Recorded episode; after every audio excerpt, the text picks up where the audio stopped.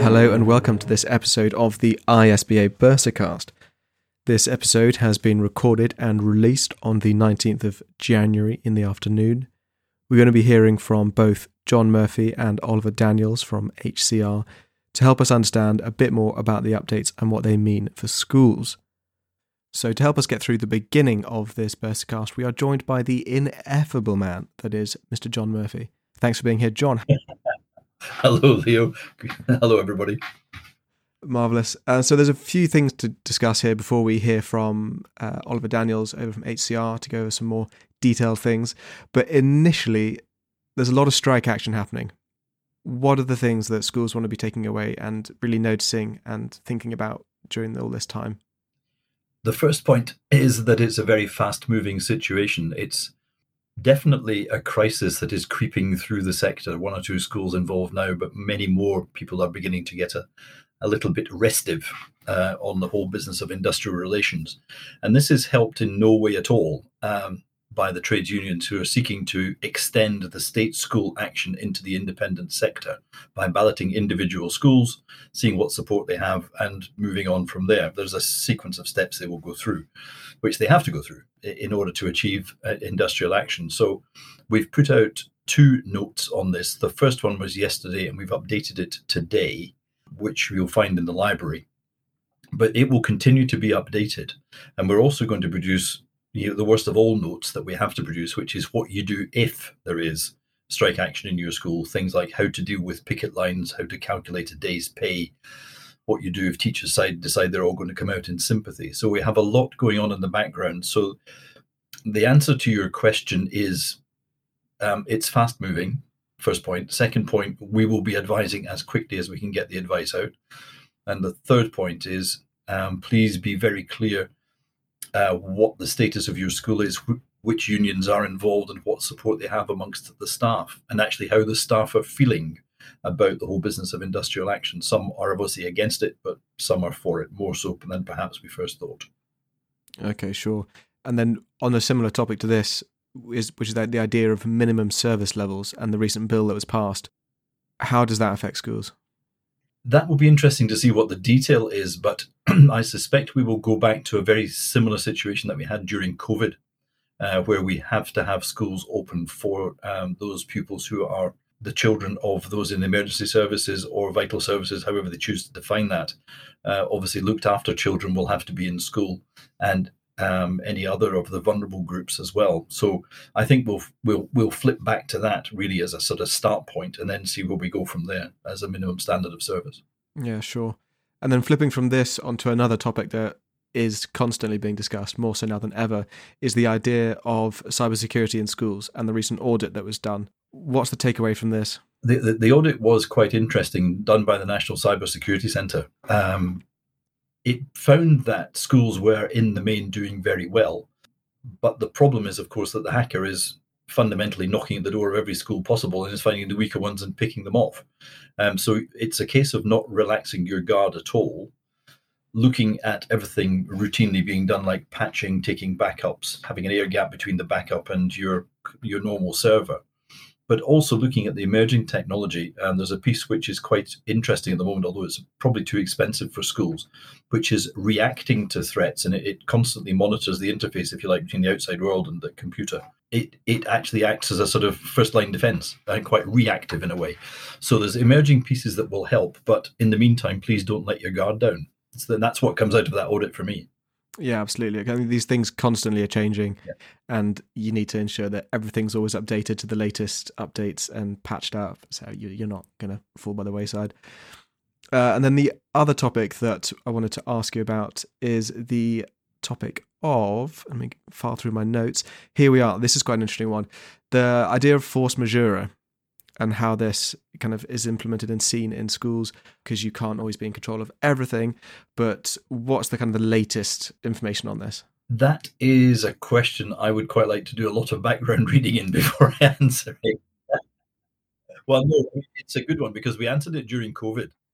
Um, and it's one where we're going to see the whole thing coming back up again. And I think what I'll do is, and please in, include this in the podcast, um, is to say we will take refreshed advice on this based on our template contracts and see where we stand, what the sort of tests are that you would apply to be in a position where force majeure is applied or not, um, and just produce some clear guidance, because it's an area where everybody thinks they're a little bit expert, and they were for the last crisis. They are not necessarily for this one. Yeah, there's there's no keeping up with it. Okay, sure. Well, that's to come, I guess, more information pending. And then the on a similar mm-hmm. kind of topic to do with law and schools, uh, the redundancy consultation and the idea that this is still required even when there is a pool of one, and the occasions when there is a pool of one and it can't be avoided, but it's just about going through all the proper processes. Is that about right? You have to do it to be fair to the individual. I know it sounds counterintuitive, um, but it, it, it's a process that has to be followed to the letter and to the precise day and week or whatever the you know, the, the, the waiting periods are. Uh, you can't short-circuit it. Um, where you saw it spectacularly short-circuited was with P and O ferries. Um, mm-hmm. But really, we should be treating people better than that. And we've got to go through these you know, line by line to get them exactly right and to serve the individual properly. Yeah. yeah there's just, there's no kind of speeding it up. Yeah, absolutely. It's it's an important thing that really can't be avoided. You need to just go through all the proper channels. Uh, and that herein ends the reading. Uh, that's all I'm going to ask you for, John. That's That'll be it. I'll let you get back to your busy afternoon. I'm just going to jump in here and interrupt the flow of things to let you know we do actually have an advice and guidance note from Harrison Clark Rickabies regarding force majeure. And it follows this. It is key to fully consider the drafting of any force majeure clause in your school's various contracts. Points for reflection are: ensure that any events which are of particular concern to your school are expressly included as a force majeure event, such as industrial action, epidemic and pandemic. Set out clear steps to be taken by parties seeking to enforce the force majeure clause, for instance, notice provisions. Will your school want to include within the force majeure clause an obligation for the party affected by the force majeure events to take steps to mitigate its impact? In some circumstances, the force majeure clause will simply suspend the party's obligation whilst the force majeure event continues. However, you should consider whether it may be appropriate to allow either or both parties to serve notice to terminate the contract after a specified period. We would always recommend that you seek advice when preparing a contract or when considering whether to service notice on the other party pursuant to a force majeure provision. That's from Harrison Clark Rickabies. On with the BursaCast. And for this next bit, we're going to be hearing from another voice, and that'll be the voice of Oliver Daniels, who is a partner at Harrison Clark Rickabies, and his work tends to focus on the education and charity sectors. So, Oliver, thanks for being here. Hi, great to be here. Thanks for having me. No, it's a, it's a pleasure. I'd, I'd rather have you here to discuss the intricacies of these things than me try to make sense of them, so it's great to have you. No problem. And there are three topics today that I want to dive into and get your thoughts on. And the first of those is the updates to the national minimum or living wage standards and the statutory rate increases that are coming. What are the details of these and what impacts are Bursa's kind of looking at here? Yeah, this is a, a fairly brief update, really, for schools to be aware that the national minimum, minimum and living wage and other statutory rate increases for twenty twenty-three twenty twenty-four have been published by the Department for Work and Pensions, and the increased rates take into account the rising rate of inflation and the current cost of living within the U K. In terms of the key takeaways for schools, the headline figure really is that the rate of the national living wage is increasing by nine point seven percent to ten pounds forty-two. That really reflects the rising cost of living uh, within the U K. Equally, it's important to be mindful of the fact that rates for other statutory payments are increasing as well, including statutory maternity, adoption, shared parental pay, and statutory sick pay. And all of those rate changes will come into effect from the first of April twenty twenty-three. So in terms of what schools need to be doing, they obviously need to be ensuring that they are ready to be compliant with those new rates with effect from April, um, and updating their policies, procedures and practices accordingly so that they are compliant. And it would be prudent as well in terms of the statutory sick pay change to make sure that they're looking at any longer term absences that they might have amongst their staffing, and making sure that in that period leading up to April, um, the rates of S S P that are applied to those staff are adjusted accordingly. Okay, sure. And then following on this theme of of money, really, the, the next update is to do with the greater redundancy protection for pregnant women and new parents. This is something that's coming soon. What are the key things that people should be thinking about with this? Yeah, so this is new legislation proposed by the government that essentially gives pregnant women and new parents greater protection in redundancy circumstances. And this is something that's been a long time coming, actually.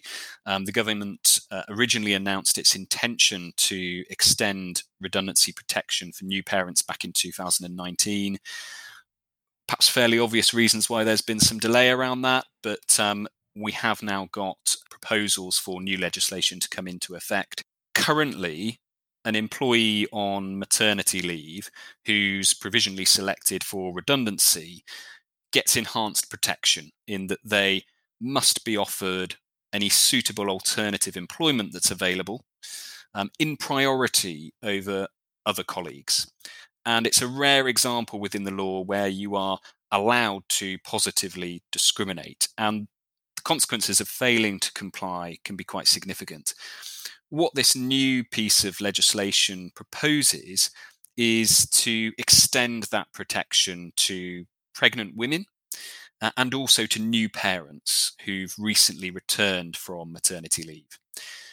It also proposes to extend the period in which that protection applies, so that it begins uh, when an employee informs their employer that she's pregnant, and runs up to eighteen months from the start of their period of maternity leave. And the intention is to make sure that a mother returning from maternity leave can benefit from essentially an additional six months worth of protection in comparison to the current situation.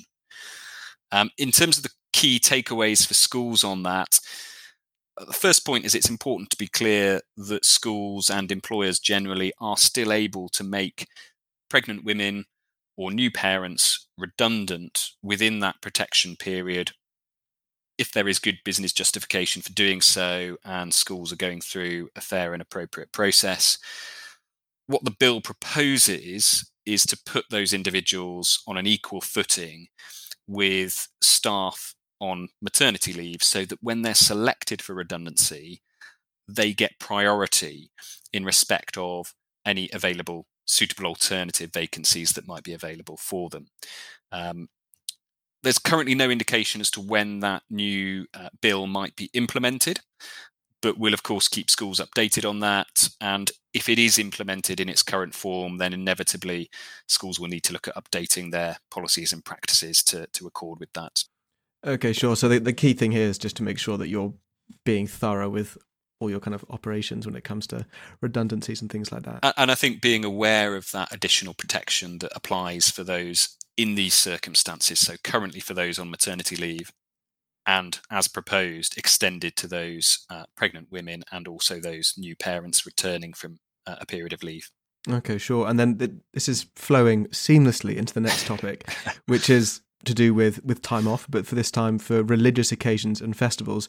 And this, I guess, is quite a, I don't know, perhaps ambiguous bit of information, uh, but what is the kind of key guidance for this on dealing with religious holidays for staff members? Yeah, and this isn't this isn't anything new, but this is something I think we'd noticed that we're seeing coming up on a more regular basis in terms of queries from schools around requests from employees for periods of leave for reasons of religious observance. So it may be, for example, that an employee asks to take leave to attend a particular religious festival or event.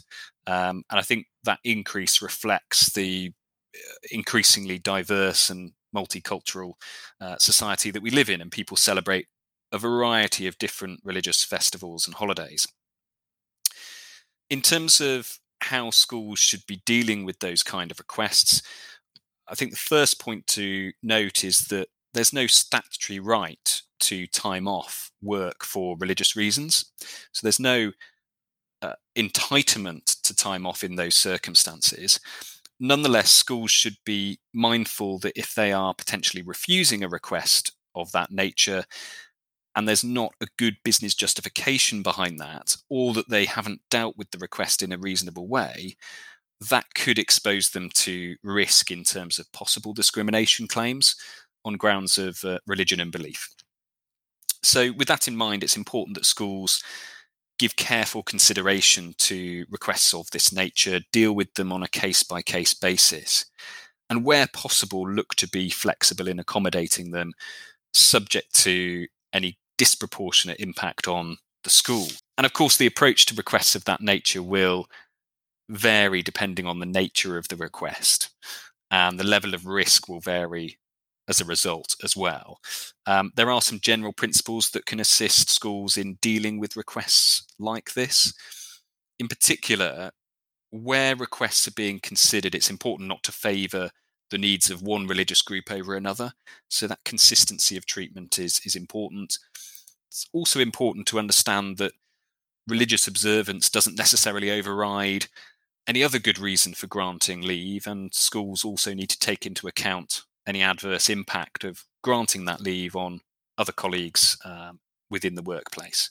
Helpfully for schools and other employers, A C A S have uh, published practical guidance on this topic that highlights those key principles and is a really useful reference point for schools when considering requests of this nature. Okay, sure. I mean, is there ever, or is there guidance on the occasion that numerous members of staff request the same day to observe a religious festival? What do you do in, in that case? Yeah, I mean, this, this is something that's addressed within the A C A S note. Um, and there are various suggestions within the A C A S note as to how you might address that kind of situation, whether you work on a first come, first served type basis, or whether you put in place a uh, rota uh, with those staff who may wish to take leave for that particular religious uh, festival. Um, I think, again, it's about being flexible, um, but considering those requests on a case-by-case basis and putting in something that you can uh, agree with staff, ideally, that staff are comfortable with, um, but isn't going to have that disproportionate impact on those colleagues who are um, continuing to work during that period. Okay, sure. Thank you. Well, Oliver, that is all I'm going to ask you for. I think you're you're a very busy man, and I would hate to take up more of your time. But that's been fantastic, helping us understand a little bit more about these updates and the implications for, for schools. So that's been brilliant. No problem. My pleasure. Brilliant. Catch you soon. Thank you. So with all of the updates taken care of, we're going to hear now the top three advice and guidance questions and answers for this week.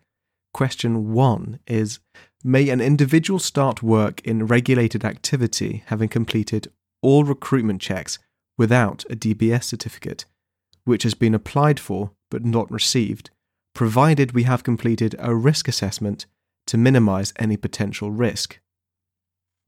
The answer to this is yes, do start the individual, but ensure you have carried out a separate barred list check, checked their identity, completed and revise a risk assessment, ideally every two weeks or if circumstances change, and ensure the individual is appropriately supervised.